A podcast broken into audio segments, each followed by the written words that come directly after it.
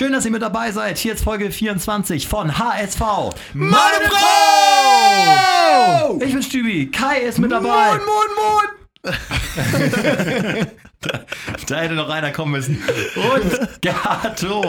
Moin. Bei uns noch, oder jetzt gerade im Flugzeug, der ist dann Mittwoch wieder da. Da gibt es nämlich nochmal eine Special Edition, ist ja englische Woche. Morgen schon wieder gegen Frankfurt. Aber wir haben trotzdem noch einiges aufzuarbeiten. Obwohl das 0 zu 0 gegen Wolfsburg eigentlich für den neutralen Zuschauer relativ ereignisarm war. Trotzdem gibt es da eine Menge zu diskutieren. Zum Beispiel die Frage, Gato, du legst heute los. War das jetzt ein Punkt, den man gerne mitnimmt oder waren das zwei verlorene Punkte? Ähm, genau über die Frage habe ich auch mit Kai diskutiert. Wir waren auch im Stadion und ähm, mit Abpfiff äh, wurde um uns herum äh, wild gestikuliert und diskutiert und ich war ziemlich schnell der Meinung, dass es zwei verlorene Punkte sind. Denn äh, der HSV war besser, es war ein Heimspiel und äh, man hätte gerade bei der Drei-Punkte-Regelung auf Sieg spielen müssen. Haben wir auch gemacht, muss man sagen. Ja. Äh, zum Schluss draufgegangen, aber ähm, dementsprechend waren es ganz klar zwei verlorene Punkte. Ja, ich sag, ähm, es, war ein, es war ein gewonnener Punkt. Wenn du nächste Woche den Dreier holst, dann ist alles geil. Dann haben wir die geilste und stabilste Abwehr der Liga. Wenn du nächste Woche, äh, Du meinst morgen. wenn du morgen gegen Frankfurt verlierst, dann äh, ist die Relegation schon wieder zum Greifen nah. Ja, eben hast du es gesagt, ne? Wenn du gegen Frankfurt gewinnst, geil. Ist alles geil, ansonsten ist alles, alles scheiße. scheiße. Ja. Ja, klar, aber man muss aber das Spiel nur für sich sehen. Und da ist ja ganz klar so, dass, dass wir momentan echt in einer stabilen und guten Phase sind. Und genau in solchen Phasen muss man die Punkte mitnehmen. Ich meine, wir erinnern uns alle noch an die Phasen, wo es unendlich schwierig war, überhaupt mal unentschieden zu spielen. Da hat man das Gefühl gehabt, man muss kämpfen, ackern, dass man irgendwie mit Glück noch einen Punkt holt. Und jetzt fällt es uns einigermaßen leicht, äh, zu Hause zumindest äh, gut zu spielen und den Gegner auch zu dominieren. Und da sind es dann definitiv äh, zwei verlorene Punkte. Kai, äh, bilde ich mir das nur ein oder hast du heute so einen Gato, so einen neuen Satzbau? Redest, redest du Gebildet? expertenmäßig? Nee, warte, ich habe mich hab nur gerade äh, konzentriert, weil mir war es wichtig, das rüberzubringen. Ja. Äh, wie man, das meine Meinung halt. Wie so, ein, wie so ein Metzelder. Also, das ist ja beeindruckend, was du hier heute schon rausschießt Dank, in den ersten Minuten.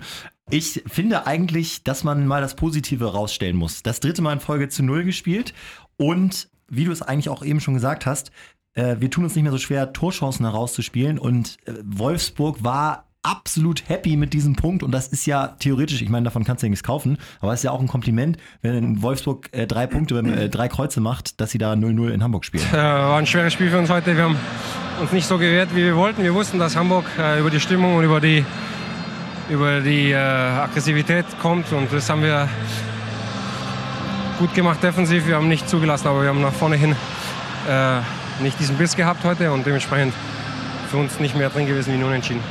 Nicht mehr drin gewesen. Hat er recht. Wolfsburg, wow. Ja, er, hat, er hat überhaupt nicht recht. Er sagte, wir haben nichts zugelassen. Das habe ich also, auch- ich meine, also, das Gott- ist, da hat er wieder ein anderes Spiel gesehen. Das war tatsächlich ein unglaubliches Interview von Mario Gomez. Da kommen wir später auch nochmal drauf. Hat noch die ein oder andere steile These da rausgehauen. Aber ähm, Kai, kannst du dem auch so ein bisschen was abgewinnen? Drittes Mal in Folge zu Null. Und irgendwie ist die Mannschaft jetzt gerade stabil. Woran liegt das? Einfach an, ich finde, an einer überragenden Abwehrleistung um Papadopoulos herum, der da ganz klar herausragt. Aber auch Santos es gefällt mir im Moment unglaublich gut. Er hat hinten wirklich die Seite komplett im Griff gehabt. Durchs Zentrum ging dann durch über Papadopoulos und Mavre auch nix. Und ähm, ich glaube, trifft schon wieder fast. da muss man auch sagen, die sind, glaube ich, sehr, sehr gut eingestellt, auch vom taktischen, von der taktischen Ausrichtung von Gistol aus. Also auch nicht nur jetzt einmal gegen äh, Wolfsburg, sondern jetzt auch schon mehrere Spiele. Und da kann man eigentlich echt mal mit einer gewissen Ruhe, kannst gleich den Wettstand ausfüllen, dass wir da im nächsten Spiel gegen Frankfurt definitiv nicht viele Gegentore bekommen. Äh, Für mich auch hat das mit der gesamten Mannschaftsleistung zu tun. Das beginnt äh, ganz vorne, denke ich mal, das Verteidigen, dass da die Räume angelaufen werden und eng gemacht werden und äh, also zugelaufen werden und äh, ja, dann ist halt die, die Achse Innenverteidigung, äh, defensives Mittelfeld, die ist halt äh, dann besonders vorzuheben. Die macht halt die, die Räume echt eng und gewinnt da jeden Zweikampf. Gedankenübertragung, Gato, ich wollte es gerade sagen, hat der HSV jetzt seit langem mal wieder diese berühmte Achse, also ich würde jetzt mal so sagen, Matenia ähm, hat Gistol ausdrücklich genannt, als er darauf angesprochen wurde, äh, Papadopoulos, Mavrei, die beide jetzt irgendwie auch stabil sind, lange nicht verletzt und sich äh, gut eingespielt haben.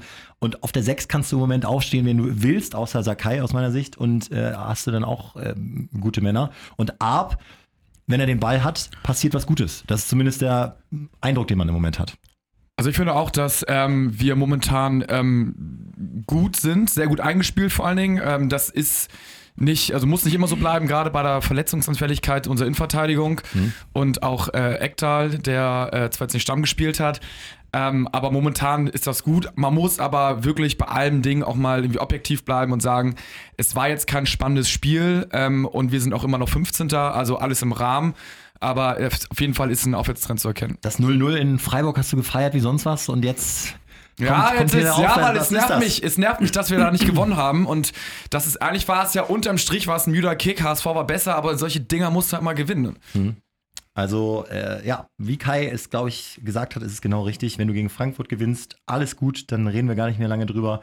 Und wenn du verlierst, bist du tatsächlich schon wieder mittendrin und irgendwie wirkt das alles sehr ungerecht. Aber vielleicht ist das auch die HSV-Brille, ne? Ich finde, wir sind viel besser als der Tabellenplatz. Also, Mannschaften wie Stuttgart äh, sind definitiv nicht besser. Absolut, aber ich hoffe, der Trainer sagt das genauso der Mannschaft. Denn wenn die Mannschaft so mit der Einstellung, dass das so ein absolutes Endspiel ist, um jetzt auch nochmal das Ruder rumzureißen in eine positive Richtung, um endlich mal in den Flow zu kommen, um über, über Wochen dann über eine geile Abwehr zu springen. Ich meine, es muss doch für die Spieleres, Spieler nichts Geileres geben und Puschenderes geben, als wenn man sagen kann, ey, wir spielen hier seit Wochen konstant geil, äh, es geht jetzt in die richtige Richtung, wir haben uns aufgebaut, da werden so viele Kräfte freigesetzt, die du dir so schwer sonst immer erkämpfen musst. Und deswegen kann ich nur hoffen, dass sie da, dass denen das allen bewusst ist, dass das jetzt ein Endspiel ist. Müsst ihr mal drauf achten, nach dem Spiel auch auffällig, die Abwehr immer die Kette plus Martinia treffen sich dann nochmal zu fünft und umarmen sich nochmal einzeln. Ja, ist geil. Es, es, es bringt auch Bock zu zugucken im Stadion, muss ich sagen. Papadopoulos ist das nächste Thema. Der gibt dieser Abwehr im Moment die Stabilität, spielt tatsächlich äh, überragend. Wahnsinns-Timing beim Tackling. Tackling, wir haben es schon vor ein paar Wochen gesagt, das eventuell beste Timing.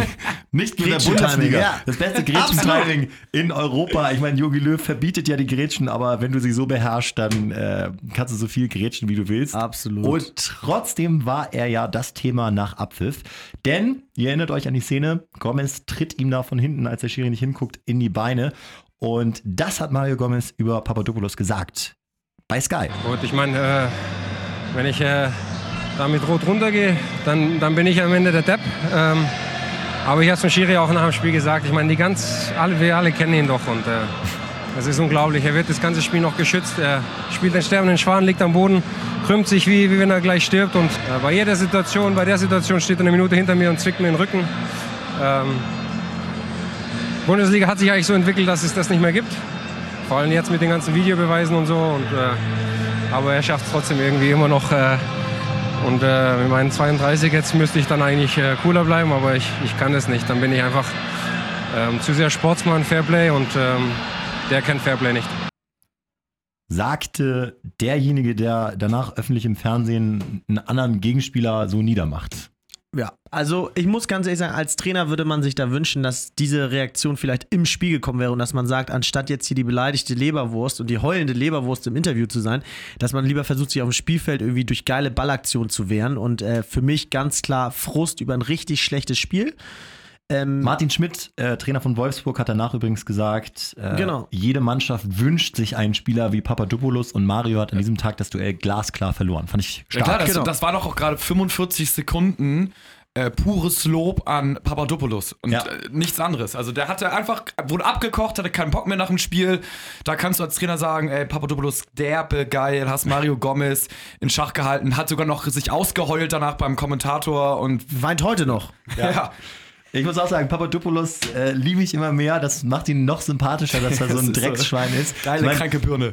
äh, fairerweise, ne, wir haben auch noch diese komische Schwalbe da vor Augen, die hat er auch äh, immer mal drin. Und wie du schon sagst, eine kranke Birne, aber das brauchst du auch. Du Ja. musst dann Ja, ist geil. abschalten, ihm ist alles völlig Latte. Und äh, der kämpft mit allen Mitteln und arbeitet für den Verein, Ja. für den er gerade spielt. Ein Glück haben wir den Typen. Ich glaube, damit können wir das Thema auch schon abhaken, ne? Absolut. Und gesund ist er. Gomez äh, fliegt noch aus dem WM-Kader für Arp, glaube ich nämlich. Ja, wenn er überhaupt noch drin ist, ne? Muss man auch, also. ja, vielleicht im Moment, weiß man nicht, aber wenn, wenn Arp so der, der weitermacht. hat äh, so scheiße gespielt, muss man echt sagen. Der hat da gar nichts geleistet und ab, ich sag dir, also auf jeden Fall momentan vor, vor, äh, vor Gomez. Das sagt Fiete Arp übrigens zu, ach erstmal zu seinem Vorabi, hat gerade Vorabi geschrieben. Soweit gut, glaube ich. Aber in der Schule täuscht der erste Eindruck ja auch manchmal.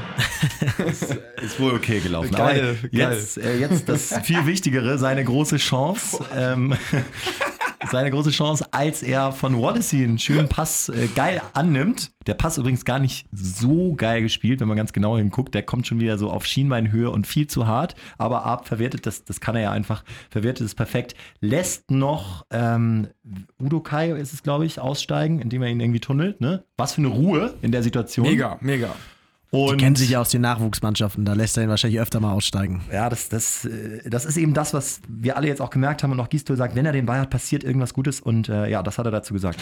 Wahrscheinlich muss ich ihn direkt mit, mit einem starken Rechten abschließen, zögert dann zu lang. Ja, und da kann ich ihn noch auf dem, auf, auf dem Aran rüberlegen. Ja, schade, dass der nicht reingegangen ist, aber gehört dazu. Es gab halt nur diese eine Riesenchance, wenn wir mal das Ding von Jungen rauslassen, den er 10 Meter am Tor vorbeischießt. Deswegen müssen wir da jetzt mal ein bisschen äh, detaillierter drüber sprechen. Wie habt ihr die Szene gesehen? ähm, dass er das super macht und dass er vor allen Dingen äh, sich die Chance auch selber erarbeitet und selber kreiert hat und nicht irgendwie nur so Flanke und er jetzt an Fuß rein und dann geht er knapp vorbei, sondern hat das einfach spielerisch mega gut gemacht und äh, da hat es ja sehr bearbeitet und da ja, kann man es ihm fast erlauben, dass er dann auch daneben schießt, obwohl das natürlich total ärgerlich war, wenn man nur so wenig Chancen bekommt. Gute Ballverarbeitung, dynamische Ballverarbeitung, äh, eben vom nicht so ganz präzisen Pass, dann legt er ihn sich so gut hin, dass er einen Plan hat, lässt direkt noch den nächsten aussteigen und muss ihn dann leider am Torwart vorbeischieben. Und vom Winkel her war es dann leider auch, er hätte in den Torwart reingeschossen, wenn er Wir- versucht hätte, ihn weiter aufs gesagt, Tor zu bringen. Der ging, an der Stelle ging er gar nicht mehr rein. Er trifft schon genau die Stelle, lupft ihn so ein bisschen an zwischen Genau. Schienbein und Arm. Also eigentlich optimal, aber dann gut vom Torwart in dem Fall zugestellt. Genau. Ich muss sagen, hätte er ihn noch rübergelegt, ähm, wäre jetzt Ja. 100 Millionen wert. Also wenn er den Blick hat, äh, das, das habe ich noch nie gesehen. Also da kann Hand meckern, wie er will. Ja, es war krass, er musste auch die ganze Zeit auf den Ball gucken und Gegenspieler und dann noch irgendwie, also es wäre schon krass, wenn er ihn hätte rüberlegen können. Unser Freund Mario Gomez äh, wurde auch nochmal zu ARP gefragt und äh, weil sonst nicht so viele Videos oder Interviews online waren, habe ich jetzt komplett hier mal äh, Gomez-lastig das Ganze gehalten. Endlich mal was Sinnvolles, was er über Fiete Arp sagt. Ja, äh, ähm, es gab ja jetzt ganz, ganz lange Jahre die Diskussion, dass es keine Stürmer mehr gibt. Jetzt haben wir ähm, Timo Werner und jetzt haben wir ähm, den Arp und ähm, er ist ein Spieler, der glaube ich allen sehr gut gefällt und äh, ich meine, er ist 17, ähm, Wahnsinn. Wenn ich überlege, wie ich mit 17 rum, rumgestaxelt bin, dann, dann äh, muss ich sagen, Hut ab und ich hoffe, dass er am, Boden bleibt und beim Bein. Ich kenne ihn überhaupt nicht, aber ich glaube, dass äh, nach außen macht er den Eindruck und dann wird er, wird er sicherlich den Hamburger noch viel Freude bereiten und wahrscheinlich auch irgendwann Deutschland. Aha. Ja, schon wieder, schon wieder gut, gut gesagt von Gomez, ne, muss ich sagen. Also schon wieder sympathisch. Fair auf jeden Fall, denn er weiß ja ganz genau, ich, also ich prognostiziere es wirklich, dass Löwen jetzt schon auf dem Zettel hat und er nimmt ja gerne mal für diese Ersatz, Ersatzspieler sozusagen ganz junge Leute mit. Hat er ja auch äh, bei der äh, WM 14 und auch bei der EM 16 gemacht und ab bin ich mir sicher, dass, dass auch seine Co-Leute Schneider und so äh, ihn auf dem Zettel haben, ohne dass wir das Ding jetzt zu riesig machen wollen. Aber äh, ja, also da scheint ja was dran zu sein, wenn alle Trainer und alle Spieler sich zu Arp auch äußern. Ne? Ja, und er hat auch die DFB-Ausbildung, also er ist da eingespielt, er kennt das Umfeld da so ein bisschen und äh, Ja, ich sagte, wer, wer gegen Frankfurt vor allen Dingen erstmal trifft, ist Diekmeyer. Der ist ja wirklich. War schon wieder dran. Das So, Ding, das Ding würde oben wieder- einschlagen. Ja, richtig geiles Spiel gemacht, viele, viele Meter abgerissen und vor allen Dingen äh, noch echt zwischen Minute 80 und 90 Vollgas auf der rechten Seite gegeben. Immer gegnerische Grundlinie, zack, wieder zurück, hin, zurück, hin, zurück. Hat mir sehr, sehr gut gefallen. Natürlich nicht alles zu 100% gelungen, aber Wirbelwind, defensiv stabil. Also Hut ab und mit dem Tor, er kommt immer näher, kommt immer näher dran. Irgendwann trifft er das und das wird nächstes Mal sein. Setzt jetzt noch Geld bei Tipico, ich kann es euch nur empfehlen. Werdet reich mit Dennis. Also mein Online- Online-Tipico-Account ist schon wieder leer gefegt. Zweimal in Folge 0-0, obwohl ich natürlich auf Sieg gegangen bin. Äh, Das war teuer. Aber bevor wir jetzt auf Frankfurt schauen, ist es Zeit für mittlerweile eure Lieblingsrubrik Kais wilde These. oha, oha. Hau noch mal, hau noch mal einfach hinten raus eine, eine wilde These, bitte. Boah, okay, also ich glaube, aktuell ist ja sehr kalt hier in Hamburg und viel Schnee fällt äh, runter und dementsprechend glaube ich, äh, werden sich die Zeiten bald ändern und ein warmer Geldregen äh, ist im Anlauf. Und zwar glaube ich, dass Papadopoulos für mehr als 25 Millionen am Ende der Saison auf die Insel wechseln kann, wenn man will. Ich würde ihn aufgrund seiner Verletzungsanfälligkeit tatsächlich für 25 auch verkaufen. Ja. Wäre jetzt topfit und äh, nie verletzt, dann würde ich ihn versuchen doch zu halten, weil er emotional auch an Hamburg gebunden ist. Aber ich hätte zu viel Schiss, würde ich, muss ich sagen, dass er sich verletzt. Meine Anschlussthese an Kais wäre nämlich die, dass du diese Emotionalität nicht über Jahre aufrechterhalten kannst. Und ich glaube, dass er noch von, von so dieser Anfangseuphorie zehrt. Aber um dann wirklich eine dauerhafte Legende irgendwie zu werden, musst du das ja Woche für Woche äh, abliefern. Und er lebt, glaube ich, nur von diesen, äh, von diesen Emotionen und irgendwann schwächen die auch mal ab. Und, und ich glaube, wenn es nicht läuft, wird er auch ganz unangenehm. Ja. Ja, stimmt. Man könnte ja, ja. Die Frage ist, also ich plane ehrlich gesagt schon mit den 25 Millionen und bin schon auf der Suche äh, äh nach neuen Innenverteidigern. Wie mit den guck 60 für Ito Ja. und den 80 für Ab. Wenn das, Ja. wenn das mal reicht. Weltklasse wird das nächste Saison. So, abschließend, bevor wir jetzt hier äh, die Nummer beenden und uns einfach auf Frankfurt freuen. Äh, Gato, du hast noch ein kleines Spielchen für uns. Äh, und zwar Statistiken, äh, Abfragen, Raten mit, äh, vom letzten Spieltag.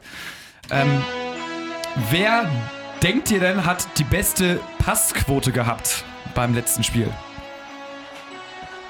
Irgendein in Boah. Also angekommene Pässe, ne? Dann sage ich äh, Mavrei. Als Innenverteidiger immer schön diese 5-Meter-Pässe nach rechts und klar, links gespielt. Klar. Und nicht viel lang. Oh, guter Tipp, muss ich auch sagen. Äh, ich, um jetzt was anderes zu sagen, gehe Ein ich. defensiver Mittelfeldspieler. noch. Nee, die spielen zu viele riskante vertikale Bälle. Wallace, ich ja. ich gehe ich gehe mit Papa dann tatsächlich. Nee, der hat lange Also Bälle Mavrai gespielt. hat äh, 77% Zweikampfquote gewonnen. Nee, Pässe. Äh, hast Äh, du ja äh, voll. Pässe, Pässe meine ich Ja. auch, meine ich auch. Und äh, Papadopoulos 81, aber tatsächlich mit 89% bester war Wallace. Wow. Wallace hat sich Und, auch ja. wieder in den Vor hat seine Chance genutzt, ne? Hat jetzt ja den, seit, seit sechs Spielen mal wieder einen Einsatz von Anfang an Aber gekriegt. da erkennst du ganz klar die Handschrift des Trainers, der sagt, er möchte auf der 6 da keine Experimente und keine, keine Unsicherheit und möchte einfach nur jemanden haben, der da sicher die Bälle von A nach B bringt. Ja, Hast- hast du noch ich habe einen? ich hab, ich hab, ich hab noch einen. Und zwar äh, Laufleistung. wer, wer ist am meisten gelaufen? Welcher Spieler vom HSV gegen Wolfsburg hat die meisten Kilometer abgerissen? das wiederum, glaube ich, war ein. Nee, ich sag, das war. Ich würde Ist, fast sagen, ist Hand ausgewechselt worden, das muss ich wissen. nee, Dann sage ich Aaron Hunt. Dann sag ich, äh, Dennis Dickmeyer. Ihr habt tatsächlich Nummer 1 und Nummer 2 genannt. Diekmeyer Nummer 2 und Aaron Hunt. Ich Wow. hab's nicht für Wow. möglich gehalten mit 12,4 Kilometer, deutlichem Abstand, mit einem Kilometer Abstand. Ja. Die meiste Laufleistung. Ist oft, ist oft in den Top 3 Aaron Hunt. Läuft tatsächlich sehr, sehr viel. Auch das, was wir über Holtby manchmal, glaube ich, sagen, so ein bisschen äh, umsonst. Aber er wird auch von euch deutlich zu schlecht gesehen immer. Dazu sage ich mal nichts. Ne? Das letzte ist äh, Zweikampfquote. Tops und Flops bei der Zweikampfquote. Wer war der Beste, wer war der schlechteste Zweikämpfer gegen Wolfsburg? Flop ist ja immer, wir haben ja gerade schon gesagt, Zweikampfquote ist schwierig. Äh, Flop ist bestimmt so bei 20 oder sowas Prozent und das wird, denke ich, Ito gewesen sein. Ich sag Fiete, hat aber nichts zu sagen, dass es dann schlecht war. Ja, Schlechteste Quote ähm, wurde eingewechselt in der 60. allerdings. Lukas, Luca. 0% Luca Waldschmidt. okay. äh, zweitschlechteste Ito mit 36%. Allerdings in anderen Statistiken war gar nicht so schlecht. Äh, und bester Zweikämpfer, wer war das? Mit 70%, ich nehme es vorweg. Ich würde sagen, wer mir sehr gut gefallen hat, Santos. Und ich gebe die 70 Dennis. 70% hat Gideon Jung. das wäre gewesen. Sehr, sehr stabile, sehr gute Werte, mit immer in den Top 3 mit dabei gewesen. Also der hat auch ein guter, sehr, sehr gutes Spiel gemacht. Das macht Bock, äh, diese, diese kleinen Quizzes, Gato. Äh, lass uns mal ganz kurz, ich will noch eine Sache klären. Äh, würdet ihr jetzt noch mal genauso aufstellen, weil die Leistung ja eigentlich grundsätzlich gut war, oder würdet ihr Ekdal, den Gießt du ja liebt, für Wallace wieder reinnehmen? Und ich ja auch. Ich würde das System so lassen. Ich habe auch, ich habe echt gejubelt bei der Aufstellung. Ich fand die sehr, sehr gut. Ja. Ich finde auch, dass man, äh, dass die Null weiter stehen muss. Und ähm, Ja. ich würde sie lassen. Ich würde sie lassen. Warum nicht? Ich lasse es auch so, denn Ito und Ab so, wirbeln da vorne rum und das bringt insgesamt auch stabil, Stabilisation in der Defensive, denn dann kann der Gegner sich nicht so konzentrieren auf den Spielaufbau.